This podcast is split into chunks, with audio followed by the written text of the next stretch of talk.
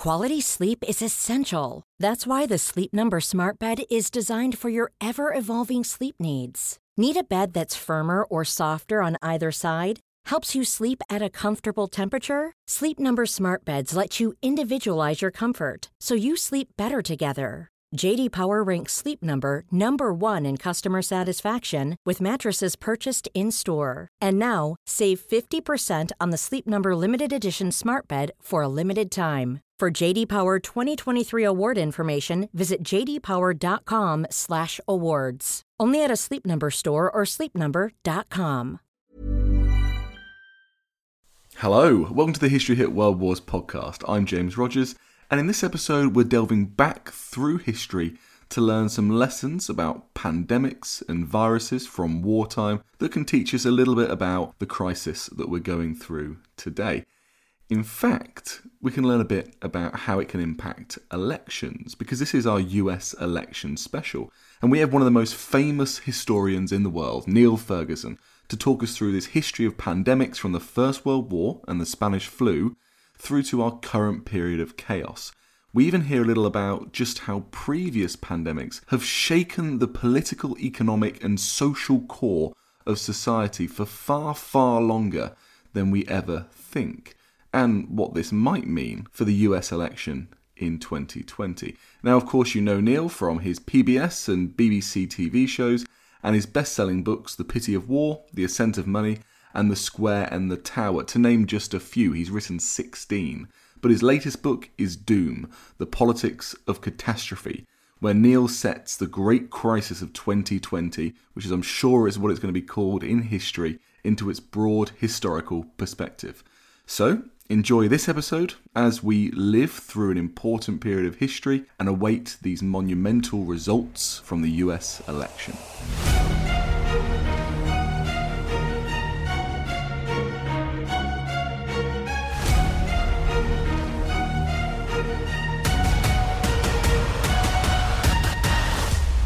Hi, Niall. Thanks for coming on the podcast. My pleasure. Now, you've been warning about the threat of coronavirus since the World Economic Forum in Davos back in January 2020. What was it about being a historian that heightened your senses to the potential impacts of this pandemic? Had you been studying the economic impact of World War One and the Spanish flu so much that you started to see the warnings of history? I think historians, if they do their job well, are better attuned to this kind of scenario, which doesn't happen very often, not often enough for it to be in everybody's living memory. Peter Frankopan, my friend and the well known Oxford historian, did even better than me. I think he published a piece in Prospect at the end of 2019 saying that the next big thing would be a pandemic. So I'm not going to claim I was the only historian who picked up the signals. And of course, many people had been writing and speaking about the danger of a pandemic who are not historians. Bill Gates is best known for this, but actually, if you go back to Larry Brilliant's fantastic TED talk years ago, he correctly observed that we would likely have a pandemic and foresaw also that many countries would not react with sufficient speed to contain it. So I'm not claiming I was uniquely prescient, but January was an interesting time for me. I was traveling in Asia in the early days of January, went to uh, Hong Kong, Taipei, and Singapore, and heard chatting to people and looking at local media about this new outbreak of a mysterious pneumonia, as it was called then in Wuhan. And that set my historian's brain racing because many pandemics in history have originated in East Asia. You don't need to go back that far. Think of SARS or even the 1957 Asian flu. Secondly, you don't want to believe the Chinese government when it says, oh, no human to human transmission, nothing to worry about. I knew enough about the history of communist China not to believe that. So I travelled to the World Economic Forum in mid January thinking we are almost certainly in the early stages of a pandemic and was astonished to find that nobody there wanted to talk about that. It was an agenda, predictably, about climate change. Greta Thunberg was in town. And my attempts to change the subject to the approaching pandemic were, I think, on the whole unsuccessful. I wrote a column grumbling about this in the Sunday Times. But I think the key reason why I saw that this was going to be hugely disruptive because I didn't expect it to be a small epidemic. I sensed that it would be a global pandemic was that over the years I've done a lot of work on contagion. War of the World talks about contagion in the context of World War II, but The Pity of War, which was published in the late 90s, had a little section on the Spanish influenza and the final phase of World War One. So that stuff had been part of my, I suppose, research track record going back many years. More recently, I'd done a book called The Square and the Tower, which argued that you couldn't really understand the past without some grasp of network science. And a central idea of that book is that to understand contagion, you need to know not just the pathogen, the thing that is potentially going viral, you need to understand the social network it attacks. And of course, anybody who's done any work on the history of globalization knows that the world's never been more integrated than it was in January 2020. The sheer volume of traffic from Wuhan to the rest of the world was unprecedented. So it was all of those pieces of the jigsaw that I was able to put together in January. And I think I was one of the few columnists then who saw what was coming and rightly guessed the magnitude of the shock. So you talk about human to human transmission and a bit about this history. So let's delve back into this history. And specifically, you mentioned the First World War. What can the First World War teach us about the spread of infection, about these human networks that allow infection to spread so rapidly across nations? Because we know that soldiers coming back from the First World War are said to have helped spread the Spanish flu. But like you say, in our globalized world, we're even less immune to international transmission. That's right. The world has got more integrated. Travel speeds are much higher because people in 1918 got around by boat, not plane mostly. On the other hand, we've got better at medical science. One reason so many people died in 1918-19 was that there really were very few medical therapies available for the massive lung inflammation that was associated with that strain of influenza.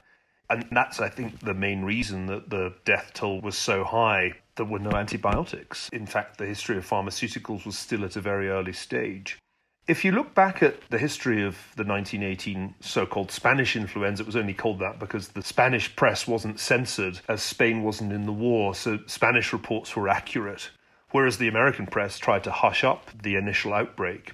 So the Spanish flu originated, as far as we can tell, on an American army base. And it was actually spread rapidly from base to base, from the US to Europe as infected soldiers crossed the Atlantic, and then it came back. There were three major waves of this pandemic. It was global. It spread very rapidly despite the fact that people traveled by boat, not plane. It reached every country. Many of the countries worst affected were not actually combatants, so there wasn't a close association with the war itself. It was just that the world was sufficiently connected by shipping for this very contagious new strain of influenza to which very few people had resistance to spread rapidly and to get just about everywhere, including really quite disconnected parts of the world like the South Pacific or sub Saharan Africa. It's a fascinating revelation of how integrated the world was in 1918 19 that that was possible. And while it's clear that the US Army was an important vector of transmission, it was by no means the only or even the most important of those vectors of transmission in fact, New York got the virus not from a Kansas army camp. It was actually travelers from Europe who brought it to New York, and the New York authorities failed to quarantine people who had shown symptoms on the transatlantic voyage.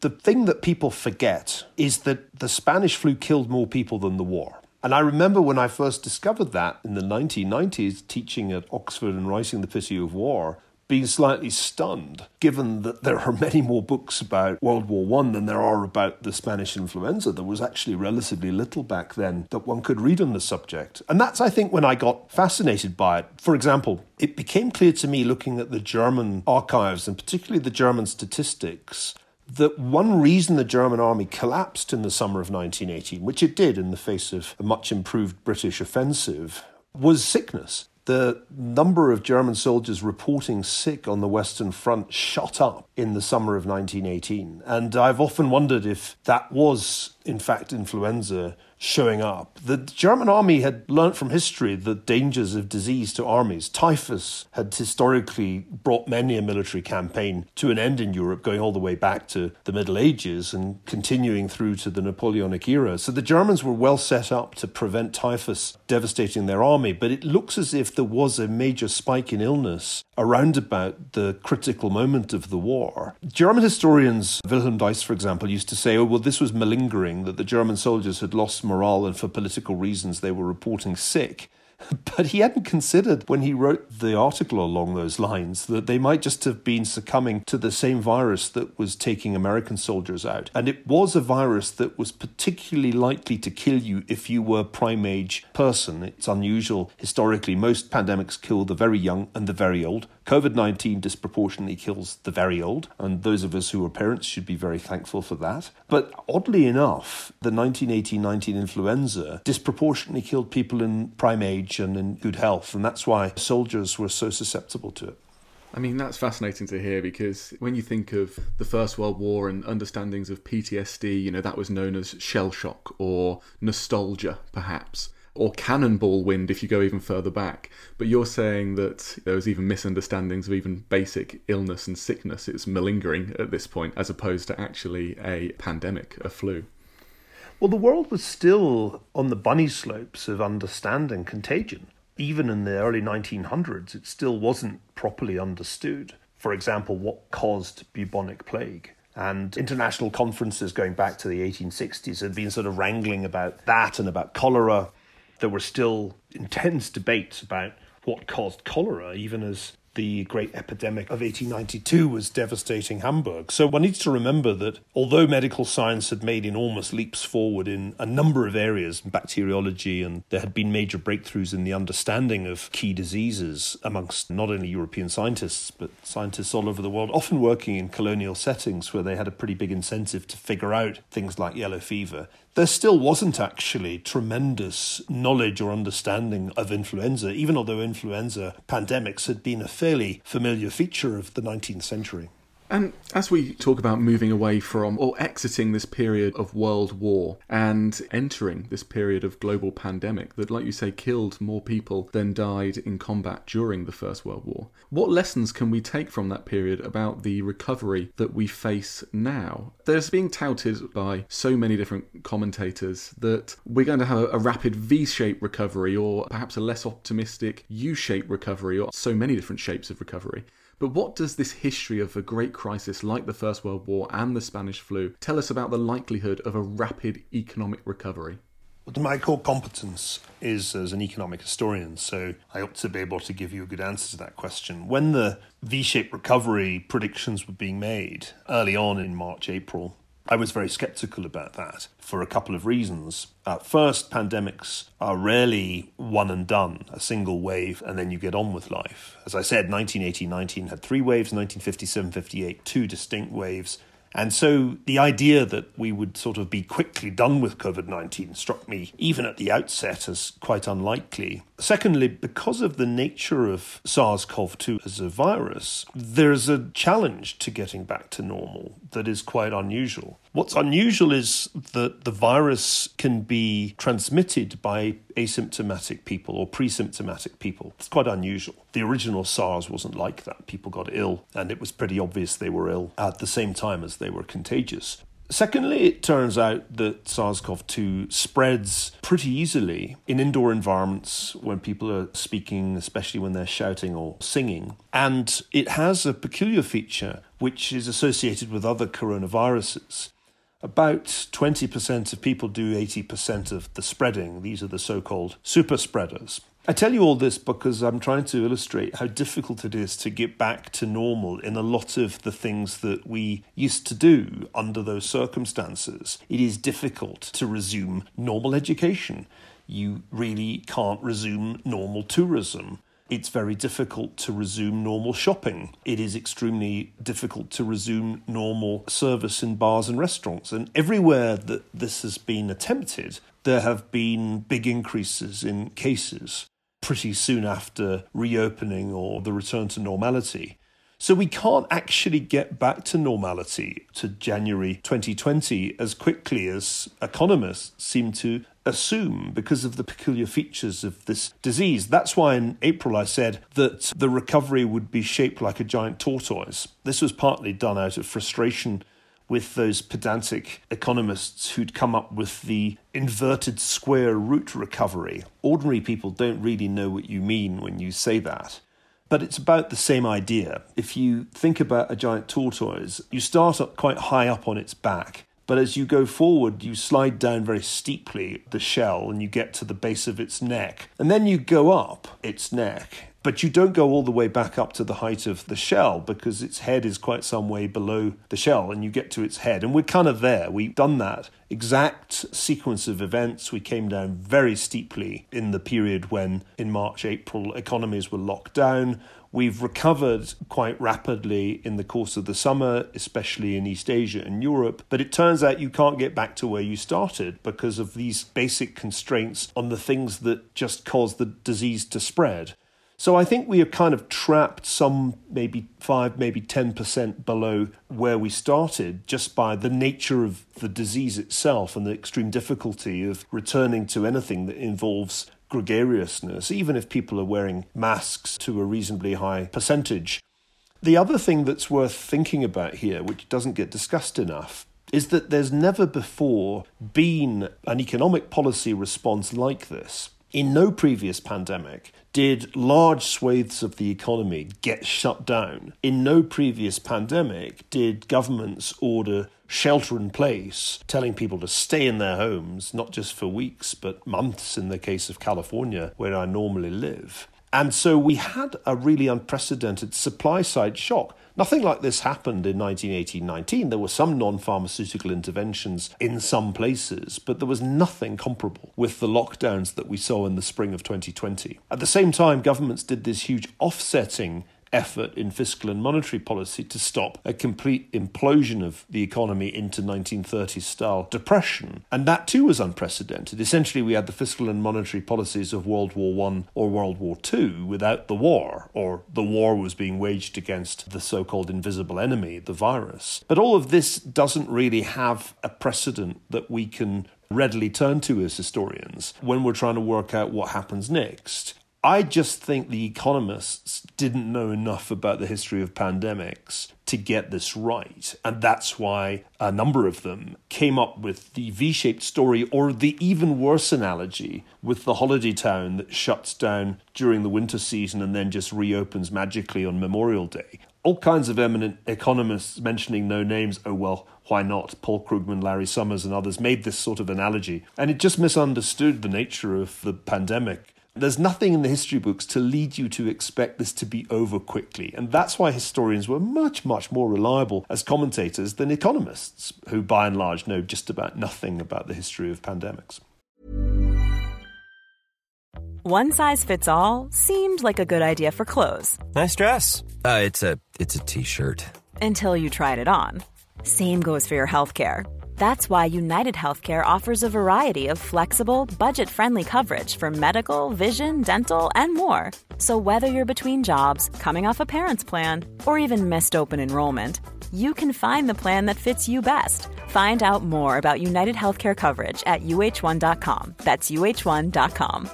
Quality sleep is essential. That's why the Sleep Number Smart Bed is designed for your ever evolving sleep needs. Need a bed that's firmer or softer on either side? Helps you sleep at a comfortable temperature? Sleep Number Smart Beds let you individualize your comfort so you sleep better together. JD Power ranks Sleep Number number 1 in customer satisfaction with mattresses purchased in-store. And now, save 50% on the Sleep Number limited edition Smart Bed for a limited time. For JD Power 2023 award information, visit jdpower.com/awards. Only at a Sleep Number store or sleepnumber.com. There's never been a faster or easier way to start your weight loss journey than with PlushCare. PlushCare accepts most insurance plans and gives you online access to board-certified physicians who can prescribe FDA-approved weight loss medications like Wegovy and Zepbound for those who qualify Take charge of your health and speak with a board certified physician about a weight loss plan that's right for you. Get started today at plushcare.com slash weight loss. That's plushcare.com slash weight loss. Plushcare.com slash weight loss. But what about our history of scientific endeavour and human ingenuity and great industrial upheaval to meet the challenges of society? We see this during the First World War with the munitions crisis in 1915. We see it in the Second World War with the advancements of jet engines and even the Manhattan Project. Can we not take some hope from that experience of war and crisis that perhaps will allow us to see a vaccine created in the near future? Well, a vaccine will be found, and I suspect three vaccines will be found in the near future. And the world has a capability for high speed medical scientific research that really does recall some of the enormous leaps forward in science achieved during the world wars. That's the good news. The bad news is that if you look back over, let's say, 200 years of scientific advance in medical science, we have simultaneously made ourselves more vulnerable to new pathogens so that the advances in terms of medical science have been somewhat offset by our advances in integrating our global economy and society.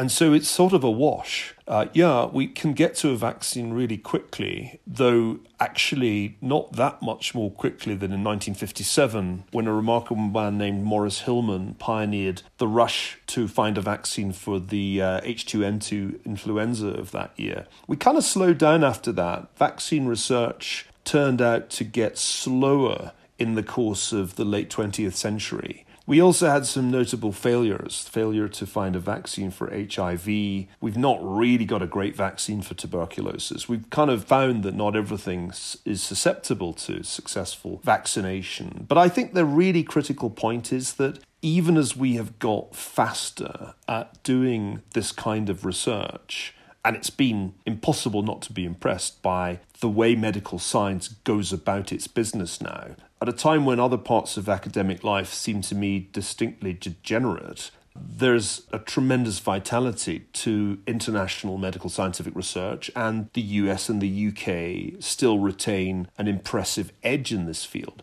At the same time, we must recognize that we have made ourselves as a species more vulnerable than ever to new pathogens. Not just because you can fly from anywhere to anywhere like never before, not just because of the sheer volumes of people who traveled the world or used to before this pandemic, but also because, for example, the expansion of human settlement around the world increases the exposure of populations to notoriously virus generating creatures like bats. There's just going to be more zoonotic pathogens as long as we continue to be very numerous and continue to intrude into parts of the planet that we didn't used to spend much time in. So I think it's kind of a wash. Things moved so, so fast at the beginning of this year that they took governments by surprise. And even although the pace of research and the speed with which we've moved towards a vaccine has been impressive, in truth, it is not going to be widely available to people until next year. And there's another point, James, which is really worth noting. Resistance to vaccination has grown, and it's grown partly because the internet is a fantastic vehicle for sharing crazy ideas about the downside risks of vaccination. So we know that somewhere around a third of Americans say ex ante they won't get that vaccine, even if it is available. And that's something that you will find elsewhere. The polling is interesting on this. There's a lot of wariness towards vaccination. So I think we've also developed, in the form of the internet, a fantastic engine for the propagation of fake news and conspiracy theories. And that means that even if medical science really nails it and comes up with a fantastically effective vaccine, a lot of people will actually decline to get it. And of course, I mean, there was a glimmer of hope at the beginning there, but it seemed to quickly fade. And you're talking about the accidental transmission of such a virus. But of course, we can also take into account the deliberate creation and transmission of infection as well, especially as the world has been seen to be so vulnerable and the United States so vulnerable to COVID. And this actually leads me into my next question because I read your latest article in Bloomberg News, and this is also about human aggression, especially after periods of pandemic, because you speak in in that article about how Joe Biden, if elected as President of the United States, could end up being a wartime president because, as you argue, history suggests post pandemic peace are rare and democratic wars are not. Where do you see these patterns in our recent history? Well, I was listening to Joe Biden's acceptance speech at the virtual Democratic National Convention and thinking, what does this remind me of?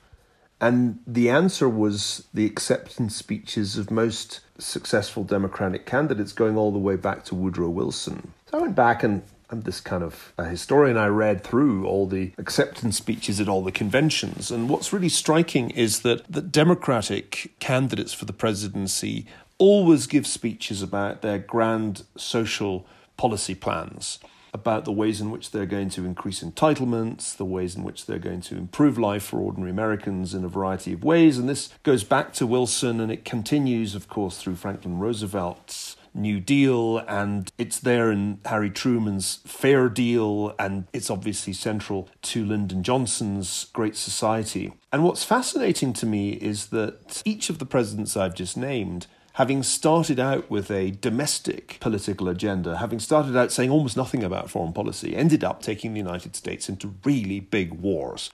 Now, listeners with, let's say, a relatively recent focus in their historical knowledge will say, but, but George W. Bush. But both George W. Bush and his father, George H.W. Bush, were unusual as Republican presidents in taking the country into wars. And the wars that they took the country into were quite small by comparison with World War I, World War II, the Korean War, the Vietnam War. There were Democratic presidents, of course, who tried to keep out of wars in the recent past. Bill Clinton certainly lived in fear of some other Vietnam coming along and had to be dragged kicking and screaming into the Bosnian War.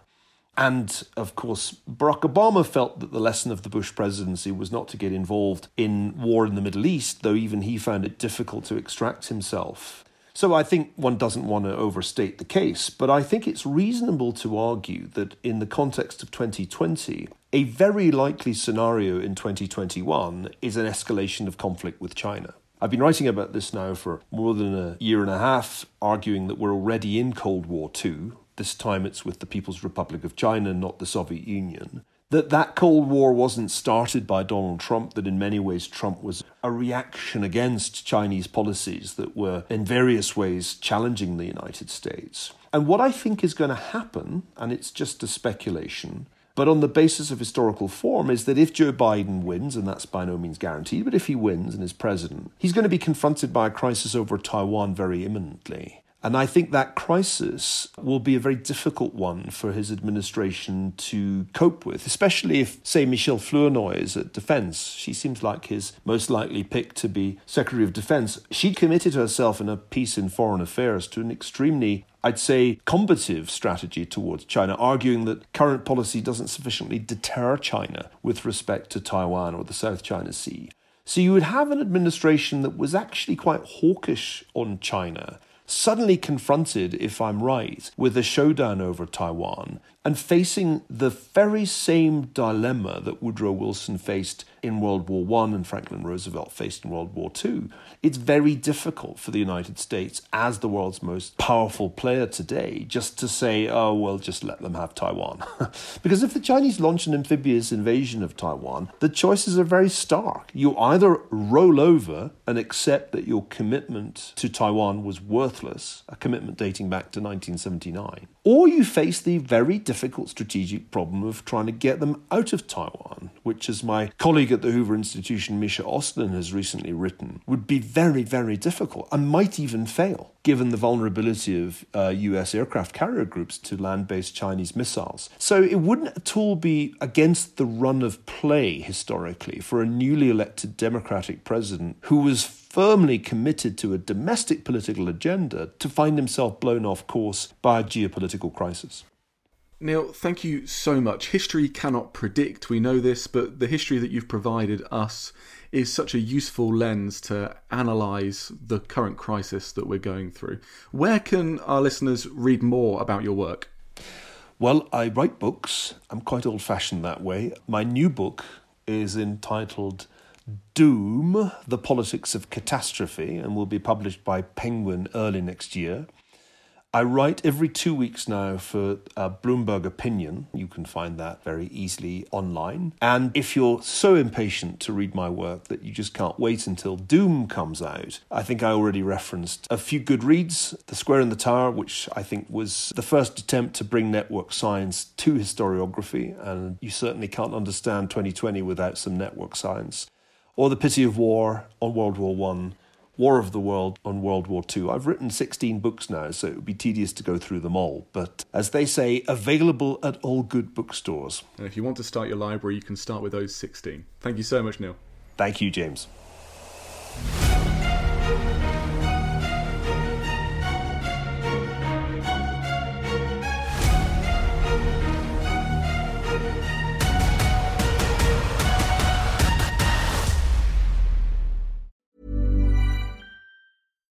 Hi, I'm Daniel, founder of Pretty Litter. Cats and cat owners deserve better than any old fashioned litter. That's why I teamed up with scientists and veterinarians to create Pretty Litter. Its innovative crystal formula has superior odor control and weighs up to 80% less than clay litter. Pretty Litter even monitors health by changing colors to help detect early signs of potential illness. It's the world's smartest kitty litter. Go to prettylitter.com and use code ACAST for 20% off your first order and a free cat toy. Terms and conditions apply. See site for details. When you make decisions for your company, you look for the no brainers. And if you have a lot of mailing to do, stamps.com is the ultimate no brainer. It streamlines your processes to make your business more efficient, which makes you less busy. Mail checks, invoices, legal documents, and everything you need to keep your business running with stamps.com. Seamlessly connect with every major marketplace and shopping cart. Schedule package pickups and see your cheapest and fastest shipping options from different carriers. With rates up to 89% off USPS and UPS rates. And with the Stamps.com mobile app, you can take care of mailing and shipping wherever you are. Make the same no brainer decision as over 1 million other businesses with Stamps.com. Sign up with Code PROGRAM for a four week trial, plus free postage and a free digital scale. No long term commitments or contracts. That's stamps.com. Code program. And before you go, remember as a Warfare listener, you get a special discount at History Hit. Subscribers get access to blissfully uninterrupted, ad free podcasts and thousands of hours of history documentaries. You've got everything from the American Revolution to my own documentaries like Traces of War, Weapons of War, and 24 Hours in Normandy, where I follow in the footsteps of the Green Howards on D Day from their beach landings to being awarded the Victoria Cross and all the way through their first day where they made it seven miles inland further than any other British or American unit. So head over to historyhit.com forward slash subscribe or follow the link in the show notes and use the code WARFARE to get 50% off your next three months. That's the code WARFARE to get 50% off. And if you're an Apple listener, you can subscribe for new ad free episodes within the app. So give it a go. I know you're gonna love it.